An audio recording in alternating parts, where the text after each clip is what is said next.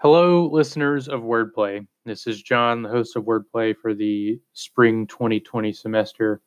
Um, this, for all intents and purposes, is a public service announcement regarding the COVID 19 or AKA coronavirus uh, update. Winthrop University's response to this outbreak and pandemic has been to um, essentially send all students and faculty home for the remainder of the semester. Um, now, this is quite uh, quite a difficult thing that we're trying to overcome here, and uh, in response to that response, uh, Winthrop University's Writing Center will not be offering in-person tutorials for the remainder of the semester and for the foreseeable future. However, the Writing Center will be um, will be allowing online tutorials for anyone who wants to make them, has internet access. Uh, the way that will work is you will book an appointment as you regularly book an appointment on winthrop.mywconline.com.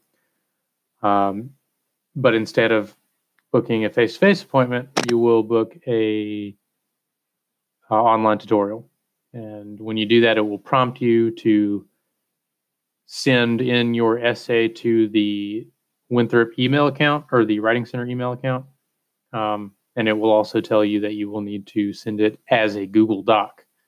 Now, if you're not sure how to do that, you can email the Winthrop Writing Center email account, or you can send us a message on Instagram at um, Winthrop underscore WC.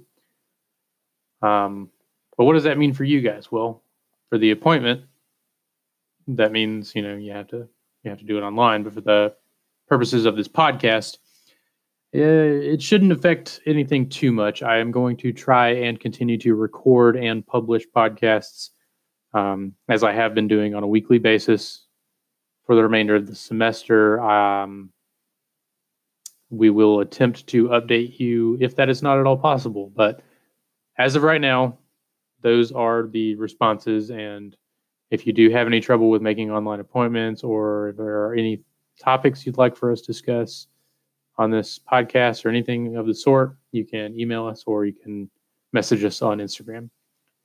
Um, that's it for this public service announcement. Uh, I appreciate everyone who is listening in, and I want you all to get through this unfazed and uh, just keep everyone in your thoughts.